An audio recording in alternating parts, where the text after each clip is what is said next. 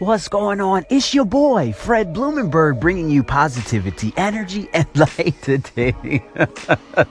Oh, man, I love saying that, baby. It's a great day. My returning listeners, thank you for coming back and listening to your boy.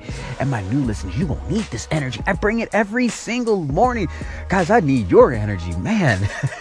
Recently, oh, my goodness.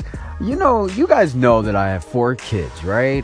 I have 4 kids, 11 months old, 3 years old, 7 years old, 9 years old. And I started my entrepreneurial journey in October of 2015. That's when I was 37 years old. I'm going to be turning 40 this year, February 21st.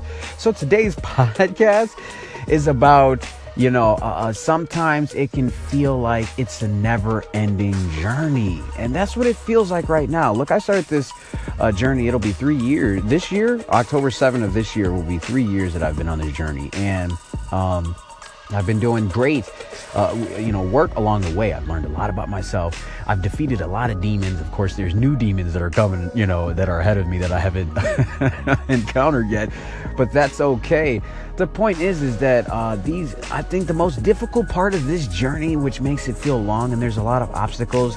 First of all, there's a lot of obstacles on any journey that you're going to encounter. You're going to have some really easy ones. You're going to have some that are going to be a little challenging, and then you're going to have some that are going to be incredibly difficult. And that is usually what makes a lot of entrepreneurs just quit, because the challenges that are extremely difficult are the ones that are made to break you. One of the ones that I had, and they don't necessarily have to be in your business field. It could be just dealing with stuff outside of what you're doing in business. And one of the things that I have to deal with is my 11-month-old who cannot sleep 6 hours straight. She just has not. The magic number usually at 6 months, babies can sleep about 5 to 6 hours. They should have no problem doing that. And Daisy has not done jack shit close to that. I'm telling you.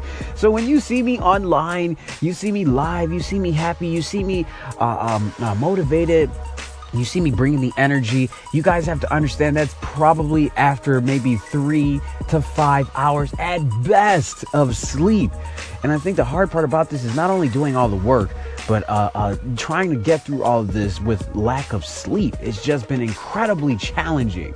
And every day I wake up and I'm like, why won't this fucking child go to sleep? I mean, it's just a fact. It's a fact. Out of all the kids, she has been the absolute worst when it comes to sleep. Honestly, if I would have had her first, we probably wouldn't have had any more kids. But the point of that is that you're going to have challenges that are going to appear outside of your business, that are going to become incredibly difficult, and they're going to sometimes impede your progress. You got to somehow this is why it's important. I tell entrepreneurs, it's important to have a schedule. It's important to be doing the same thing every day at the same time, because this creates muscle memory. Since I have my own schedule, I've been able to do things. There's been times I've been tired.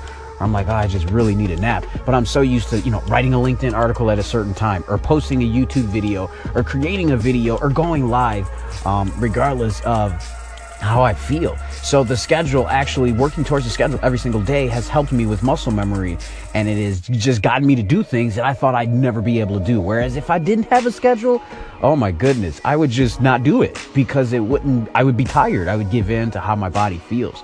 So sometimes your biggest challenges are going to be outside of what you want to do, outside of your business, outside of your goal. They are called life's problems. And sometimes there's nothing I can do. She's getting like 4 or 5 teeth right now. So this is just something that I'm going to have to deal with until she can finally get sleep. And not to mention, we finally put her in her own room. So that's the transition that she's going to have to go through. So in the middle of the night, I'm getting up like 3 times in the night to bring her back to our room, to bring her back to her room. It is challenging and draining, but at some point she will be like all other kids. She will get sleep. She will be a child, just like the rest of my little, I call them little heathens, just like the rest of them, and she'll create some other new sort of problems. So any problem that you have in your life, be sure to understand that a challenge can happen anywhere, whether it's in your business or in your own personal life.